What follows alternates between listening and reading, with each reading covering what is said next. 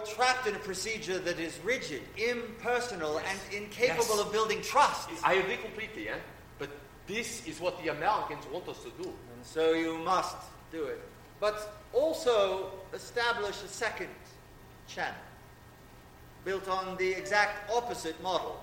Not grand pronouncements between governments, but intimate discussions between people, held somewhere isolated, totally, where you and the PLO can meet alone and talk. Welcome to the Pioneer Theater Podcast. I'm Matthew Ivan Bennett.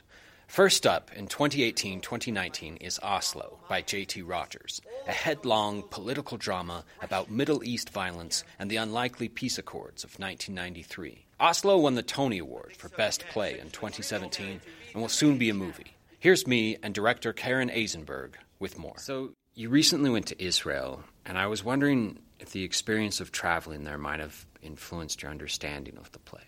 It really has. I've actually been to Israel several times, and right from the first trip I took, the impact of being in a country whose borders are proximal to where you're standing at any given moment is a new experience for somebody who's lived in America their whole life. Many of the borders in Israel are very clearly fenced and marked with kind of a lane of no man's land, and then you're in another country. And when that country is someone who's maybe not so friendly to you, it does make you realize the urgency of what was going on between the Palestinians and the Israelis. Well, what is still going on between Palestinians and Israelis. And having stood there, I think it it gave me just a slightly deeper level of understanding and the urgency that I think the play requires. The other PS is that the show drop uh, picture of Jerusalem is inspired by a photograph that I took last summer standing outside the city. So um, it, it feels even nearer and dearer to my heart. Technically speaking, how do you tackle a play of this breadth with so many characters, nationalities, and scenes? You start with a lot of help from a dramaturg and a dialect coach and foreign language es- experts because I'm not fluent in Norwegian, shockingly enough. Um, uh, nor am I fluent in, in Arabic, and my Hebrew is certainly not good enough to um, instruct others into pronunciation. But you definitely need uh, other input and voices. Although, as JT says in his notes, you know, this play uses the characters and the players in that original situation of the Oslo Accords, but is in is his imagination of how conversations went. So it's a perfect example of gathering all the information and learning all the history and then letting it go. The upside for the audience is at a certain level knowing the history is not as important as learning the characters and getting to know them in the course of the play, which is why I think the play is so brilliant is you don't have to be versant in international relations to understand the point of the play. What are a couple of your favorite moments in the show that encapsulate the story for you? This is a harder question because there are a lot of really amazing moments of discovery. I I do think the the waffle scene, which sounds silly but is really wonderful because it is it takes a moment of tension and inserts food and makes everybody relax and become sort of human again.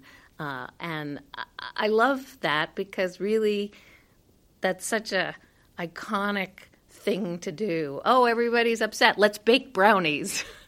I think that's how the world works. It's it's multicultural, um, where where food is the um, joiner and is the comfort and is the commonality between people. And I think that that scene very brilliantly demonstrates that both in the play and again as something for the audience to sort of latch onto and go and recognize and, and become one with the people in the scene and understand, oh, yeah, uh, you know, when my mother made me waffles, it always made me happy. I, lo- I love that moment. I think that's a, a a really great one. Bonus question Why do you feel it might be important for an audience to see Oslo right now on the heels of John Bolton from the Trump administration announcing they will be closing the PLO office in Washington? I think what the play does, and I think it goes beyond Israel and the PLO, it, it goes to how we talk to our neighbors, how we talk to people of different cultures who live across the street from us, um, is the reminder that yes, there are governments, and yes, there are people who have different religious views from us or any kind of alternate views from each one of us, but that they are mothers and fathers and sons and daughters and members of family.